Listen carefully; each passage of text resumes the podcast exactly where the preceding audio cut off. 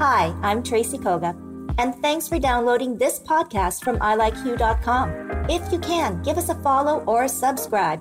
And remember that all the information about the guests in today's episode can be found at ilikeyou.com. Now, let's get started.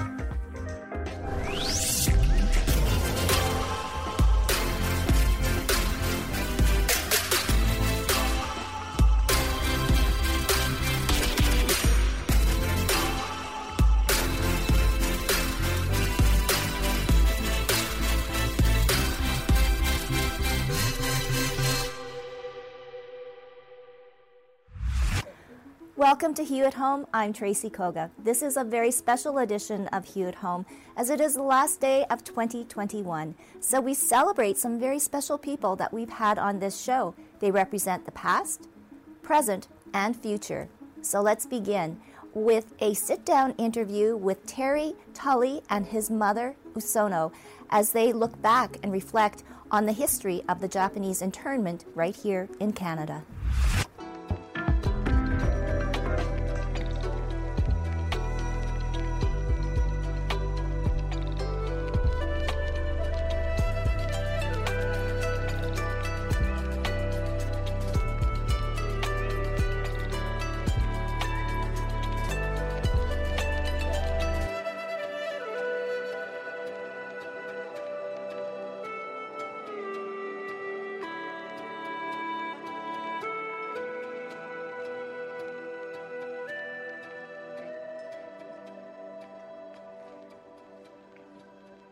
Well, Terry Osono, I am honored that you have come here today because it's all about sharing your story from the beginning to where you are today. So I'm going to start with ladies first. Osono, tell us about your childhood. Where did you grow up and your journey to Winnipeg? Well, I was born in British Columbia. At, at that time, the place where I was born was called Port Hammond, BC, but now it's all Maple Ridge or whatever. And I must have been in grade three or four. I mean, we had to, um, after the, you know, when the war broke out, we had to move out of the farm, and it was only a, what, 24 hours notice or whatever. And I was, you know, small, and I was, didn't know anything too much about all this. And we went, and next thing you know, we were in Hastings Park, and my father and my brother Bob, where they had to, they were in a pavilion building, and we were in exhibition building, and where all the bunkhouses were separated with army blankets for each family. And, and at that time, there was a big wall beside the, you know, that Hastings Park where we were, and I think the exhibition was going on because there sure was a lot of noise on the other side of that wall. And I don't know how long we stayed there. Being a young child, you know, you know, girl, I, I can't remember everything. And next thing you know, we moved to we were we moved to New Denver, and I think we were there for about four, five, six. I'm not too sure, but it was nice. It was all Japanese, and all the Japanese and the girls got to know the girls from the city, uh, urban, and from the country girls. You know, we all got together, and that's where I learned to swim and and get get on the pair of ice skates. I'd never seen one before in my life, but the girls from the city would you know, they would have it, and we used to go in a, a frozen pond up in Harrison Ranch and try to skate and get on a pair of skates, anyways. And that's where I learned to swim, right by Slocan Lake, because it was a beautiful lake by New Denver where we uh, stayed. That's where I learned to swim. I really enjoyed that part of it. And then, we, and then they used to have some, sometimes they used to have concerts, and then all the Japanese would get have um, a variety show, you know, concert, and that's where I learned to do a little bit of odori. yeah, it was was kind of nice, and I didn't have an odori dress, but mother somehow made one for me. She had some kind of a material and put it together, and, and that's what I did was a lot of odori dances with my girlfriend and all, you know, the girls that I got to know. We used to all get together and go and get into this concert, whatever they're going to have for that. Well, it sounds like it sounds like for a child at, at your age, it was okay. But did you ever have a sense from your parents that things weren't totally Well, for right? that, I think my father was really, you know, my father and mother, yes, of course, to leave everything behind. And they only took the bare necessity. But one thing that mother always insisted that she take that sewing machine with her. So the sewing machine followed wherever we went. But a lot of, you know, a lot of things we just had to leave behind uh, in a um, bedroom upstairs. And Dad nailed the board against the wall in the door and make sure that nobody would enter it and, and uh, whatever. But next thing you know, we didn't go back to see it anyway. So. Well, and you're here with your son. So how did you meet your husband, Mr. Tully? Well, well from New Denver, we had to go someplace, and my, my oldest brother, Yes, was in Winnipeg, and so we came to Winnipeg, and we were in um, an army barracks, someplace in Strathcona, someplace for a while when we came to uh, Winnipeg, because we had no place to go at that time, and all the Japanese were in uh, some army barracks, I'm sure.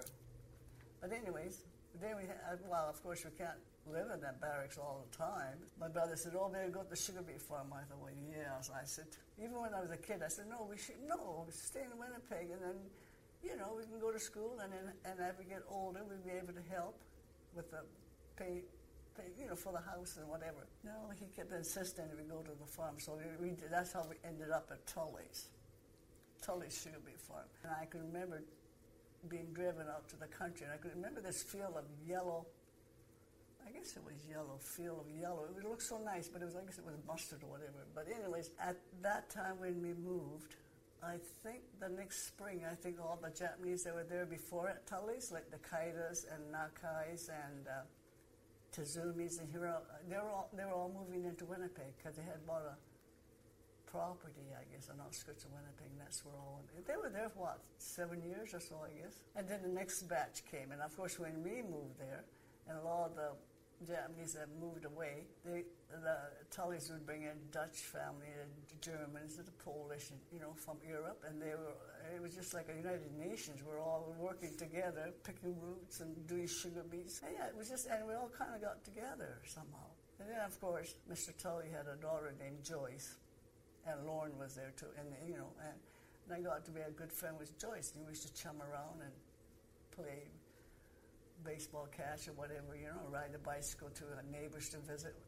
Joyce and I would do that. And I got to know them quite well. And the Mizunos were there too at the Tullys at that time. So, what was it about your husband?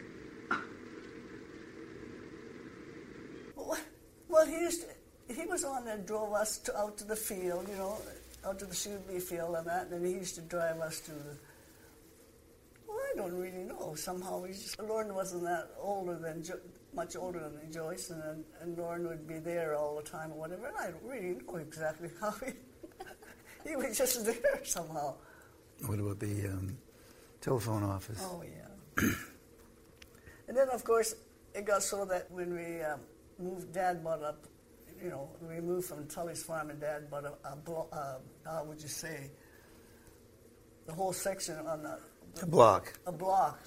And it was a, a place that just had a, an old brick house and just a rundown kind of a greenhouse. And Dad was aiming for the greenhouse. I guess that's what he wanted to do, kind of a market gardening. So he bought the place, but the house was nothing to, you know, praise about or anything. There was a roll of willow trees, I think. It was in the front of the property, but it was a lane of willow trees, and it, it looked so well, first thing Dad did was chop it all down. And I remember a lady that when I was working at the telephone, she said to me, I'm sure glad your dad cut all that tree down. It was kind of spooky, she said. It made the house look spooky or whatever. Anyways, and I started working at the telephone office. And of course, Lorne would be there at, uh, when I was finished work to, to drive me home with this and that. You know, I told him not to, not to bother. not to bother you? Aw. Terry, for you, uh, growing up, um, stories about your dad, Lorne, and your mom, did they share any of the history? No, not really. Um, uh, uh, dad was crazy about mom, of course. Um, he always said, "Love is a itch in your heart that you can't scratch." Anyway, uh, but no, no, they didn't say anything about uh, that. And for us, we didn't know any better. Uh, and to going to school, uh, Tim and I, it was a uh, in grade one. It was about two miles away, one room schoolhouse, grades one to eight, and then that summer, this, the summer afterwards, they built a second room, so it was became a two room schoolhouse, and um, we're all kids, and nobody said anything. We didn't know any different. Everybody was the same as, as everybody else. It wasn't until we got to high school that uh, there was a sort of a noticeable difference.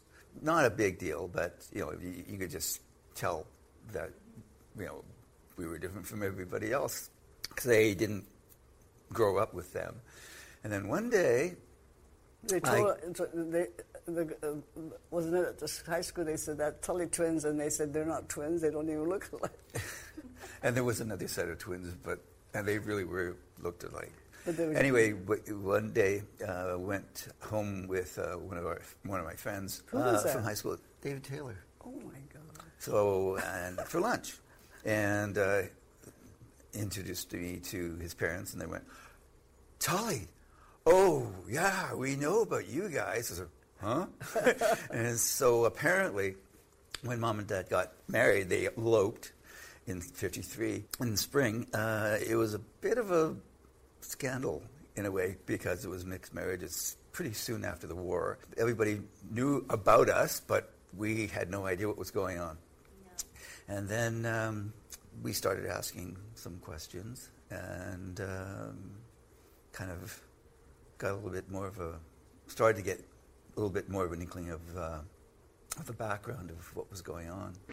And for yourself, Osono, did you ever feel different isn't that funny? No, not really. Because, you know, it was, I don't know. I, I really didn't. People were pretty accepting at, at, at the time. It seemed like everybody was in the same boat. Uh, you sort of like not quite middle class, but working class, uh, people coming from the farm. In the high school that I went to, Arthur Meighen, a, a lot of the kids were from the from Southport, the Air Force Base. And so they'd be changing every year. You know, you could make some friends, but then they'd be moving on. There wasn't any real. I shouldn't say there wasn't any real prejudice. There really wasn't. But you know, you knew you, you knew you were different, and sometimes they would you know sort of let you know that you were different, uh, just from the way you looked. Uh, but that's okay. I mean, it didn't. It wasn't. It wasn't a bad thing necessarily. And as it turned out, later on, it was actually an advantage. And, uh, and Grandpa Tully, you know, Lorne's father was really good to the twins, and he was very, you know, he was very understanding. Yeah, and all the Tully families, we all got together. You know, we got along though. Oh yeah. Oh yeah. Well, it sounds though the Tullys really appreciated all of the immigrants that they brought on, and especially. I think especially the Japanese. Yes, that's right. Yes. Yeah. And and he did treat everybody very well when the sugar beet is finished in the fall, they used to clean that shop of Tully's, and then all the Japanese would, would supply a little bit, you know, take a little, like a potluck get together. That's what we did at the shop. Then they, you know, they'd clean that shop, and all the Japanese all get together, and then they bring the potluck supper. Have all get together. Yeah, we did that every fall till most of the Japanese moved away after that. But uh, yeah, and at that time, I think I met Lorne's mother once, and then she passed away. And she was a very nice woman, yes. All the Japanese really, really. She so nice, yeah. A lot of the people who, um, all excuse me, a lot of the immigrants, etc., uh, came to the farm directly from Europe or wherever they were from. Up until even a couple of years ago, every so often you'd get a knock on the door. Is this Tully's? I said, yeah. Is it still Tully's? I said, yes. Uh, uh, earlier on, it was like, well, my, my grandfather and my grandmother got their start here, and he wants to look around. Is that okay? So, sure, sure. And I said, oh, yeah, it'd be nice to talk to somebody. He said, well, mom and dad just live across the road. You can go see them if you want. They're still here? I said, yeah, right over there. Uh, and and that just happened over and over and over and over again until yeah, a couple of years ago, and then not so much now, but yeah, because there was a mm. Dutch family that um, they, they, you know, he milked the, the, son milked the cow and that, and he was the same age as Lorne and the same birthday date and everything else. But they moved to Ontario and bought a dairy farm. But he, him and his wife, they were traveling through Canada and they came to visit us. Stayed, spent a couple of nights with us, you know, and and uh, yeah, they and they reminisces about the olden days and living at Tully's. yeah, and then there's um one of those Saddle girls, Fred Saddle. I don't know if you know them or not. But a lot. But anyway, Fred Saddle used to have a grocery store in Winnipeg, but he's long gone. But they used to live at the Tully's Osato family, and one of them, Ruth, was the one that came back and and uh, came to the farm to visit, and she was saying the first thing she noticed about the farm was the trees were growing so tall. And she said she thought the shop and that looked so big, but now she said, sure, it doesn't look very big. She said, yeah, they were kind of reminiscing the, the, the yard and that, you know. And then they, she asked me if Jack was around, like Lorne's older brother. And, oh, yes. I said, he's still around. And she wanted to meet him because I guess, you know, because they knew them when they were living there. So, yes, she was, yeah. And then a lot of others came around. The Hiroka boy, one of them came mm-hmm. along from St. Claude. Was, was, she not married to a Saint, girl from St. Claude? Um, I'm not sure. Yeah, she was the, one of the Hiroka boys came. Well, it, it just sounds like you're one big, huge, happy family. So I'm just curious now, if you look back, Lusono, on everything that you've lived through, the hardships and the good times, you've raised a family. Would you have changed anything? Well, well, I think no. I think a lot of times, uh, it's a lot of time it's it kind of helps you when you have you know go through hard times, sort of, and you appreciate the future. And you know, I appreciate now that I have you know, and I've lived in an apartment and all the work I used to do. And you know, when you think back, you wonder how you ever did it. You know, sort of a thing. And everybody would say, when anybody would phone me and says, "What are you doing today?" I said, "Not a heck of a lot." And she said, "Well, it's about time. You don't need to do anything." Well, and for yourself, Terry, now that you know more about your mom and dad and yourself, a farmer, I think doesn't I think life really become more rich when you know a little bit more about Well, when you when you know you more about you appreciate things more, I think. When you know more about your past and, and, and all of that, uh, it, it, it draws you in more. Uh, a number of years ago, uh, uh uh, mom and dad said, "You know what? You should you should go to uh, you should go to New Denver. There's a there's a museum there. It's beautiful." Because they had gone through there a couple of years before that. So Kathy and I did a road trip, and yeah, it was really interesting. And the museum was there, um, and we went in and we you know like signed it, uh, the book and all of that. And then, what the following year, we get a phone call from um, this woman whose name escapes me right now, who was writing a book about the Slocan Valley. And each section would have a, you know, a different sort of ethnic group that was there, the Doukhobors, then Japanese Canadians. And so she phoned me and she was asking me about that because she had read my name in the comment on in the, yeah. And she was talking and said, "Well, you should really ask Mom about that. She's still there." I said, "Yeah, she's just next door." You know, so she she phoned mom and talked to her, um, and um, so mom's in your book. It was kind of like okay, that was interesting. It was fascinating that people started to take an interest in in this, especially when the redress was was coming along, and uh, there was more interest in in ethnic groups, etc. Right next door to us is a Hutterite colony, Elm River Hutterite colony, and one of the teachers there uh, one project she had a number of years ago was to uh, ask different uh, ethnic uh, groups to, you know, have it send someone in to talk to their the kids about how you got here. And so she approached mom, and mom foisted it on me. and so I, you know, got the, wrote down the, the, history of the stuff for the. I guess I interviewed my own mother, and and went there and had some books and, uh, that I could, you know, refer to. Did you not take sushi? No, know. no, I didn't. I thought I got no. had a sushi or something. No, no, no. And so I was talking to the class, and, and one of the fellows there, uh, Herbie, uh, who you know ran the computer program there, afterwards came up to me and said, because we knew Herbie pretty well, and he said, "Yeah, we've been neighbors all our lives, and I had no idea about the the Japanese community and what happened and how they got here." And he was just shocked. And I thought, I thought everybody had kind of, obviously, they didn't have an idea of how we, they got here. And so I was thinking, gee, a little bit more education would help everybody, uh, not just for us, but on how we got, how mom and got here, but how the other ethnic groups got there as well. Because, of course, the Ukrainians uh, earlier in the earlier in the century uh, had their issues as well with the uh, with the government interning them, and uh, etc. So. We're obviously learning today about the Tully farm, the Tully family, how they've opened up their arms to our community, Japanese Canadians. I just want maybe lastly, if Lorne was here, your dad, your husband, what would he say? Well, I'm sure he'd be glad to know that he, he was happy to get to know the Japanese because he said, when I got to know him quite well, he said, you know, I should look at the magazine to see these Hawaiian girls, he says, you know, and I often wondered, I sure would like to meet, and you're about the closest I'll get to a Hawaiian girl, he said, he said to me. Oh.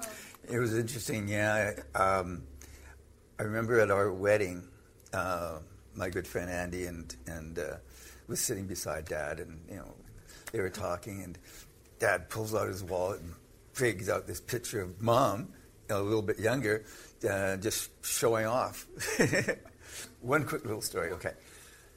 So things changed when I hit university. Uh, it was the um, it was the early '70s, so being different uh, was really cool. So suddenly that changed a lot of things. And I remember I was uh, one summer uh, had some money. I went to Europe and you know doing the ruins. So I'm in Greece, and I'm in a taverna with all the other you know kids, and we're talking away. And this one girl across the table kept looking at me, and I thought, okay, I get it. I've I've been I've been getting this the whole trip because Asians didn't travel at that time, so and they didn't quite understand what I was or who I was. And so she kept looking at me and said, oh, let her stew on this. so finally, she couldn't stand it any longer. She said, I give up. What are you? And I said, I'm Canadian. You're an Eskimo. So, no, I'm not. Well, I'm sure he'd be very proud of both of you today. Um, thank you so much.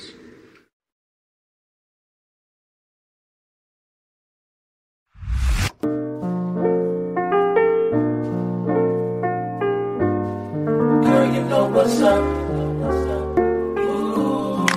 What, say what, say what.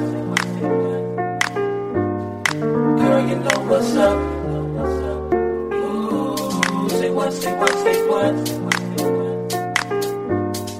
Girl, you know what's up. I'm digging you. I'm digging you. Girl, you know what's up.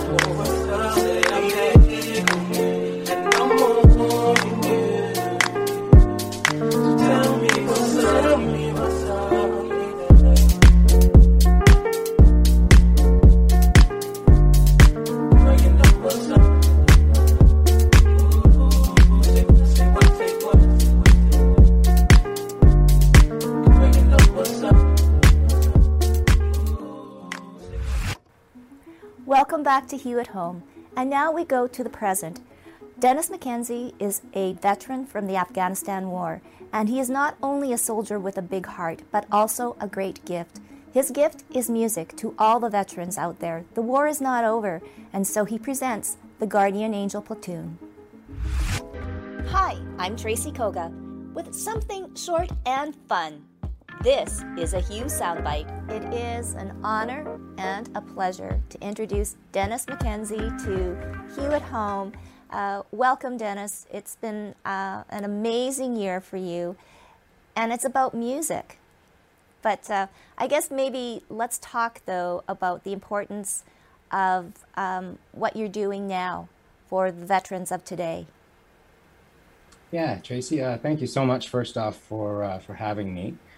Um, it's been a big year for me. I am a Canadian Armed Forces veteran of nine years. I served with the Royal Canadian Regiment in New Brunswick, and I also served in Afghanistan in 2007.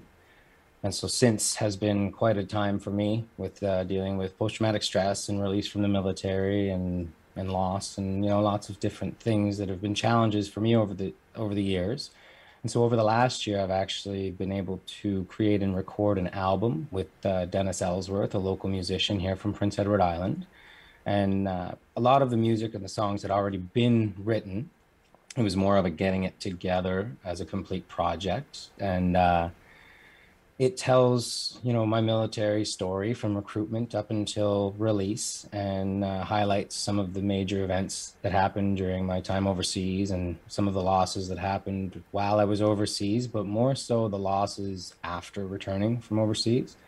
And for me, the uh, the big big uh, message here is to honor those that we're losing off the battlefield. You know, we uh, we're very good as a nation at honoring our soldiers and our veterans while they're serving and while they're overseas. And if we ever happen to lose one overseas, we, we really rally together in a huge so, show of support. Uh, the Highway of Heroes.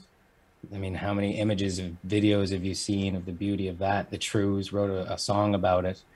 And, uh, you know, we're very good as a nation at doing that. But then if a soldier or a veteran takes their own life off of the battlefield, they're suffering from the same wounds, the same injuries, or or sorry, different wounds, different injuries, but from the same battles, and uh, we don't mention them. A lot of times, I've been lucky to find good friends' names just through social media, and uh, you know maybe a newspaper obituary, but never knowing what happened or or any of that. And I think the big thing for me is just trying to change that dialogue and and honor those that we lose the same way on or off the battlefield. Um, and I want to ask you too now, Dennis, uh, music for yourself, how did you find it? Uh, or did, were you always interested in music besides everything that has happened? I learned to play guitar when I was around 16, just, you know, basic guitar, learned how to play some chords and sing along. Campfire guitarist really was was as far as I had gotten. And then when I was in the military, I played a little bit with some friends. And uh, it wasn't until really the last two or three years that I truly started getting lost in music, is how it happened. It just came organically. It was, um, I really just started researching a little bit more into music and sounds and the types of sounds that you can create. And learning to feel that as an emotion. And it just got to the point where I could spend six, eight hours with a guitar on my lap and not do another single thing and just getting lost. And then using that to to try and put out how I'm feeling and try and portray the insides to the out. Mm-hmm. Did that trigger memories of being back in Afghanistan and you know with your friends that you you've lost? Yeah, so a lot of the the material that was written was written during those times. There are songs that were written after a loss, after a loss, and during some hard times. The songs mostly weren't. It wasn't a sit down and write it now about how it had happened. This is years of work that has just all been collaborated together. So it was, um, for me, it was last November. I had an experience that really changed my outlook and my view on everything and that's what really got the energy into creating the album because before it was very sad and hurt and i i couldn't even read or sing a lot of the material myself because it was just too hard. And then i was fortunate enough to have an experience last november which just totally changed the way i saw everything. And that gave me the name for guardian angel platoon and it was a, about a dream. So the experience was I had the chance of having a, a, new therapy treatment, which you know we're now experimenting with uh, psychedelics and and treatment, and so I was able to see a medicine woman and undergo a uh, a meditation ceremony where it really made me look at the way things have played out, the way I see things, the way I'm still damaged and hurt by things, and I left that experience just totally fresh on on everything. And it actually was a dream that i had after this experience where i had i was with countless soldiers that we've lost home overseas friends that i knew people that i didn't know all dressed in white. And this is where the concept of the guardian angel platoon came from was this dream telling me that they're okay they're doing their work somewhere else and and that is the guardian angel platoon is those that we've lost too soon that are still on the other side doing their work helping us here. Wow it, it's just uh, totally amazing. And your take now dennis on the world today. Uh, we didn't think that uh, we were going to be in a pandemic let alone fighting covid and the increasing, I guess, mental health and wellness being so forefront. Um, how has that sort of affected you too as well? And and how are you coping? So for me, I uh, I can be a bit of a hermit. I'm not an extrovert by any means. So for me, I spent a lot of time during the pandemic doing this and focusing on myself and working on music. I mean, it's it's troublesome where we are today with the divide the pandemic has mm-hmm. created and a lot of people are isolated and a lot of people can't see their friends and family. And it's it's very difficult and there's definitely a mental health aspect that's coming with that. And i think that's part of what this album is. There is things that everybody will be able to relate to. Anyone who has ever been touched in any way by mental health illness whether it's yourself friends family which i think is most of us at this point Mm-hmm. i think the album will be able to speak to everybody on that And I guess uh, for all of those out there, veterans, today, uh, especially on this day, I guess um, I guess words of wisdom, how you've managed to get to where you are today, and in your own words, what what does it take? Uh, it takes being very humble and being able to accept help and accept when you need help. And to be able to say that you know what i'm not well now i'm i'm broken. And to be able to accept that and seek the proper treatments for that you know. We have a bit of a hang up with the word broken. We don't want to consider ourselves broken because we throw out broken things but that's not the way i see it you know, if I went into a, a hospital with a broken arm and got treated for a sprain, then it's never going to heal properly. And when we won't be able to accept the fact that we're in a broken state, then we can never go through the process to to repair and move on from that state. Hmm. And musically speaking, the people that have helped you on this album, what was that whole journey like? It must have been pretty cool. It was amazing. So I had the chance to work with a local musician here whose name is Dennis Ellsworth, and he's quite accomplished here in Prince Edward Island. He's seems to be involved in most things going music these days, and he's been at this for a long, long time. He started writing in high school, and uh, he he was able to really help me see the rest of the parts that I wasn't quite there on yet. I mean, I'm I'm able to portray to a certain point, but someone with that experience who's able to sit down and he writes such beautiful songs and melodies as well. So to have him be able to come in and, you know, it wasn't just he came into this because he wanted a job. He came into this because he believed in this album. He was touched by the mission in it and he put his heart into it and it really shows too. And where do you think this will all lead? What what is your grand dream, Dennis?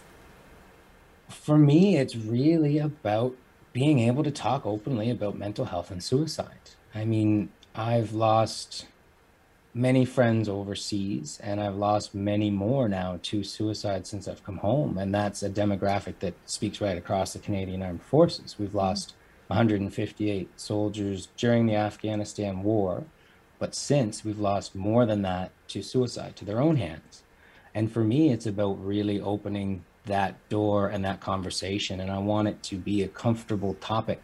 We shouldn't have to look through all these, you know, articles that are not really telling us anything to try and read between the lines to find out what has happened to somebody, especially when there's so many others suffering in the same way. This is something that should be able to connect us as as a society, not divide us. Oh, most certainly. And I, I believe there's a, a pin because the single lanterns mean something. I was curious. I wanted to know the story about that.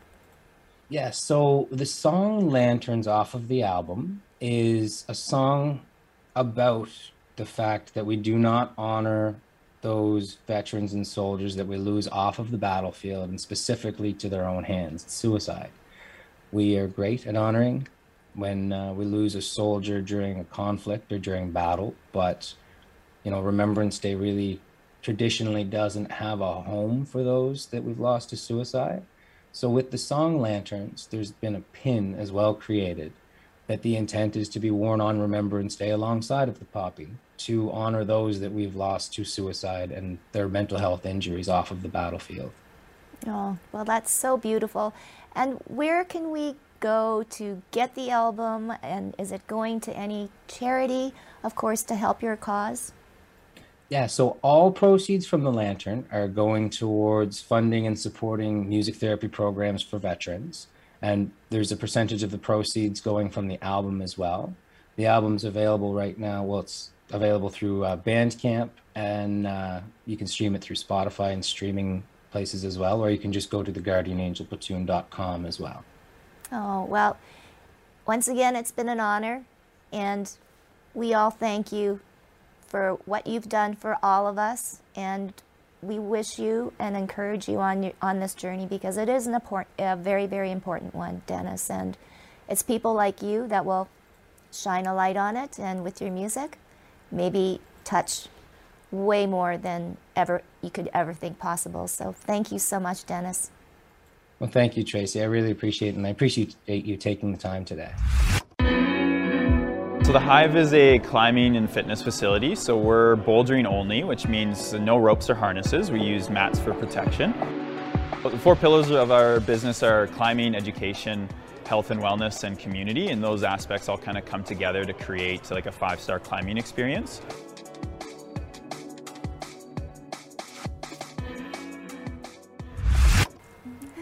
And finally, we look into the future, the future of music, which is a collaboration. We'll head out to Newfoundland, where Ana Luis Ramos shows us not only does her heart belong to Argentina, it also belongs to Canada as well.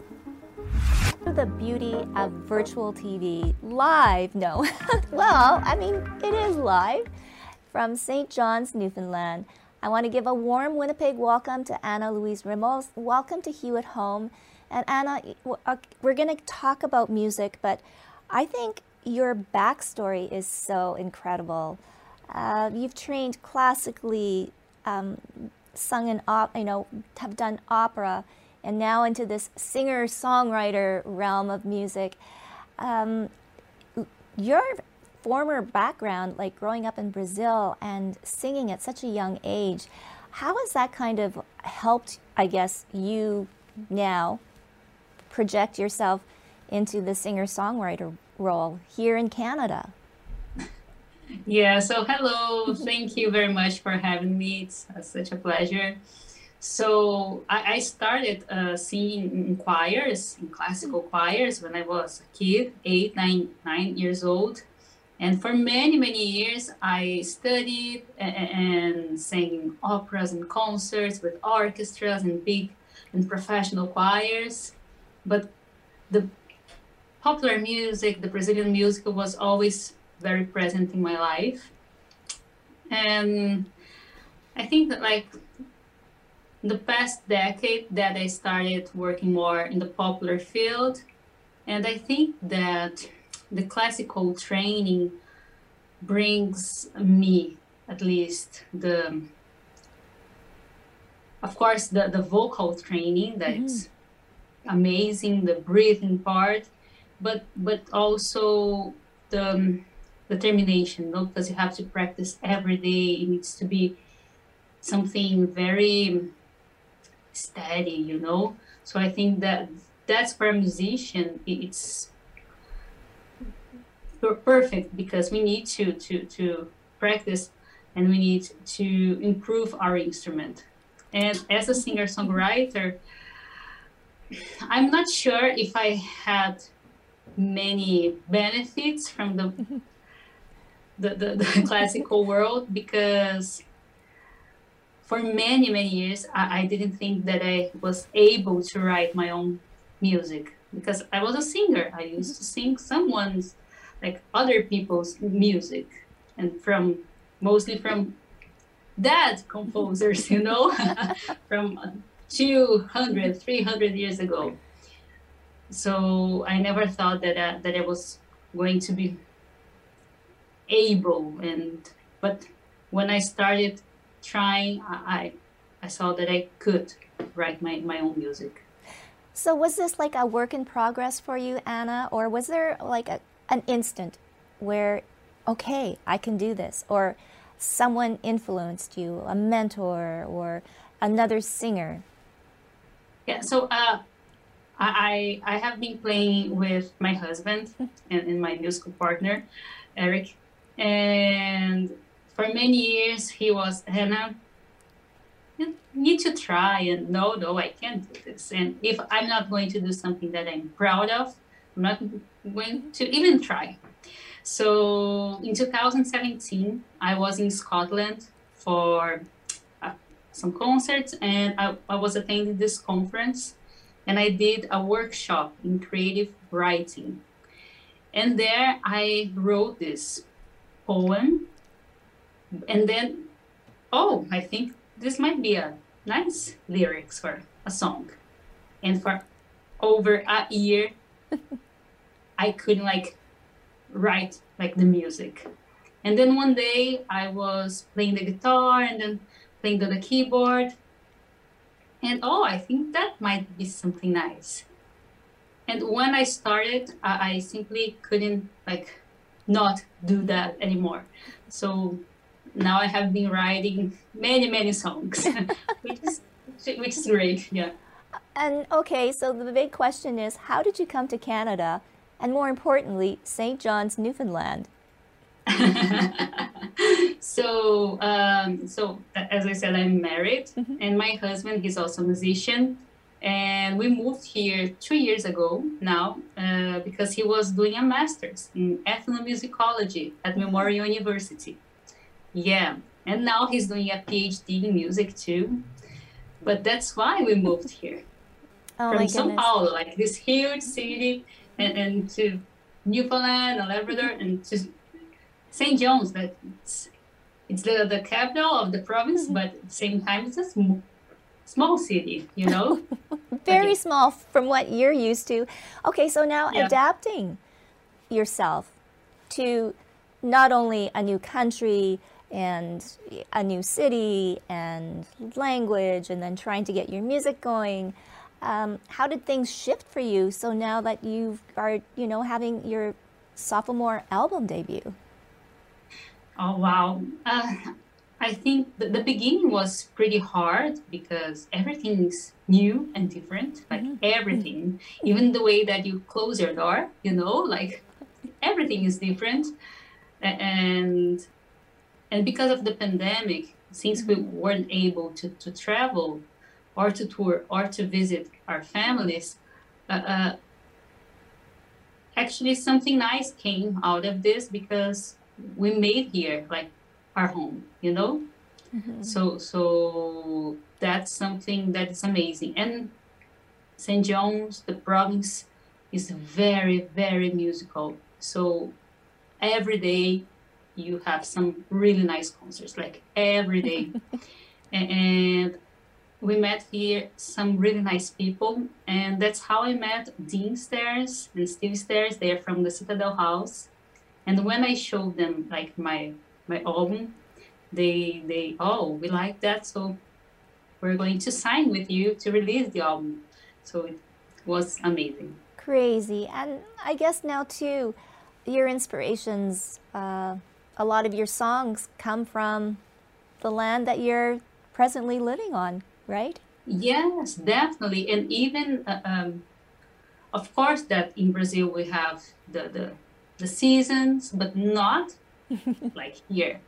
So that's, for me, it's, it's so, uh, so nice to see, you know, like, of course, the snow for you it's something okay it's snowing but for me it was oh that's magical. We don't have snow in brazil. It's it's different when you are traveling and, you see the snow. Mm-hmm. when you are leaving. So and, and even now with with uh, the, the the leaves falling you know it's so beautiful so it's it's amazing to to to to be able to like be here and write music about this place too. And I was curious because uh, Sao Paulo, Brazil, I mean, millions of people living in very close quarters. What is it like now when you come to Canada and there's like millions of miles between places and people. Uh, it's very different, but at the same time, that was something that we really wanted to, to to experience. And back in São Paulo, I, I used to have this crazy life, working every day, singing many concerts, events, weddings, teaching. I'm a voice teacher, and, driving three hours every day, like uh, this heavy traffic. And, and when I moved here, my idea was to have a, a year off. You know, okay, I'm going to focus my new album, and that's it. But two weeks after I was here, I was already like singing and, and meeting new people and going to festivals and conferences. So at the same time that we we have the the calm and it's very quiet, I we have so many festivals like every month, you know, that that that is that is really nice. That we can have like everything, you know? Yeah. the peace, the calm, the nature, really, really near, hmm and all, all these art scene. And have you had, I guess, great support from the local music community? And I know, have you heard the Celtic music too as well? Uh, Yeah. And and I guess that's great. Uh, such a great influence, right, for the new creative sounds that you want to be creating. Yeah, um, I was kind of surprised by all the Irish influence that we have in here. Like, and it's and it's very different because we have some pubs in São Paulo, but it's more um, touristic place, you know. And I, I've been a few times to, to, to Great Britain, but Mhm. not in Ireland or Northern Ireland, more in Scotland and, and, and in, England. So I was very surprised. And I think that's something magic about music, you know, it's a universal language. Yes, it is. Uh, I have a, a another personal question. Have you kissed the cod? Do you know? no, that's you haven't been screeched. No.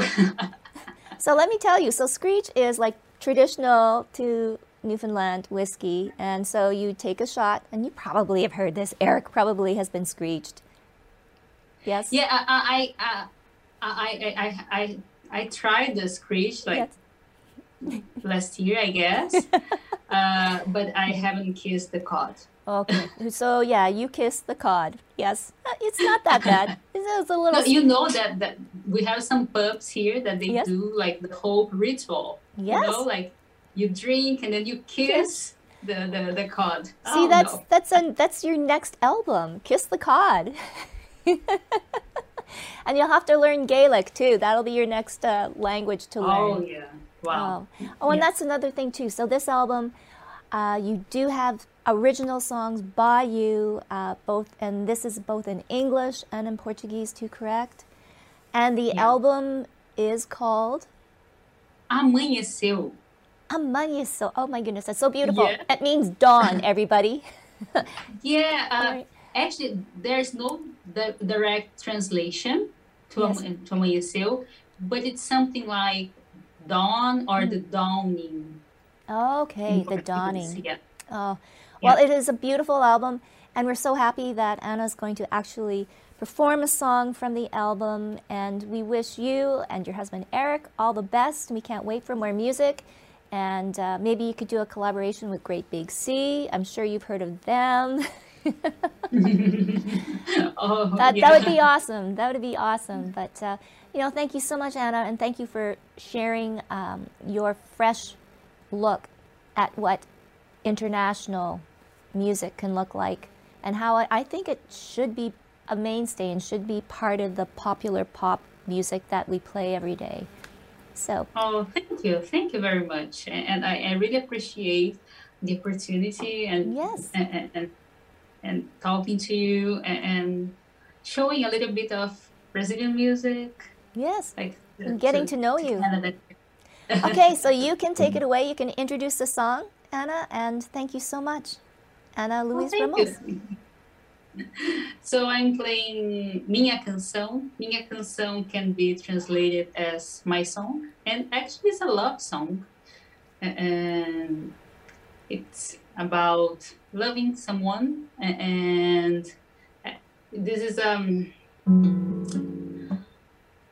this is kind of a, a song that I wrote for my husband. So, Minha Canção.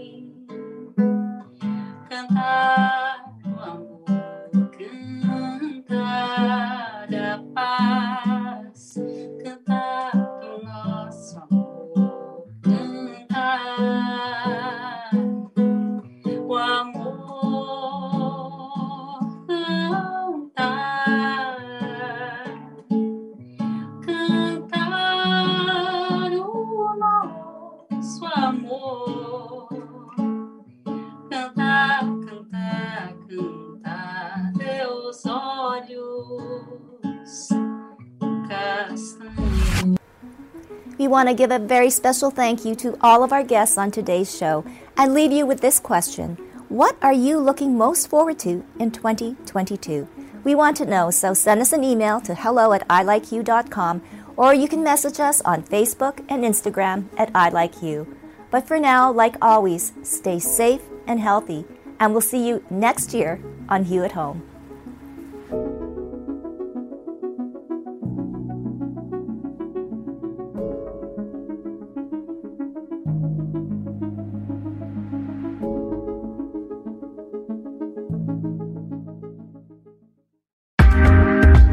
For listening. This has been a production of ilikeyou.com. Podcast distribution from the Sound Off Media Company.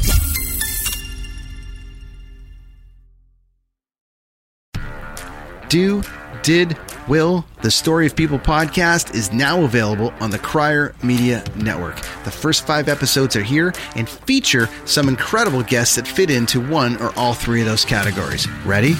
Tara Sloan from the San Jose Sharks Undercurrent podcast at NBC Sports. Marianne Iveson from Iveson Voice and the Let's Take This Outside podcast to talk about the world of outdoors as well as voiceover land. Ariana Hunsicker, future Canadian Paralympic swimmer, already winning tons of awards for this country. Scott McGregor from the Hot Wallet podcast to dumb down the world of crypto, Bitcoin, and NFTs so you don't have to. And Jackie Holowati from Climate Pledge Arena in Seattle, Washington, the first net zero carbon certified arena on the planet.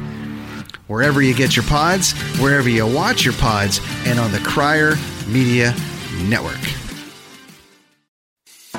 I'm Matt Cundill, host of the Sound Off Podcast, the show about podcast and broadcast.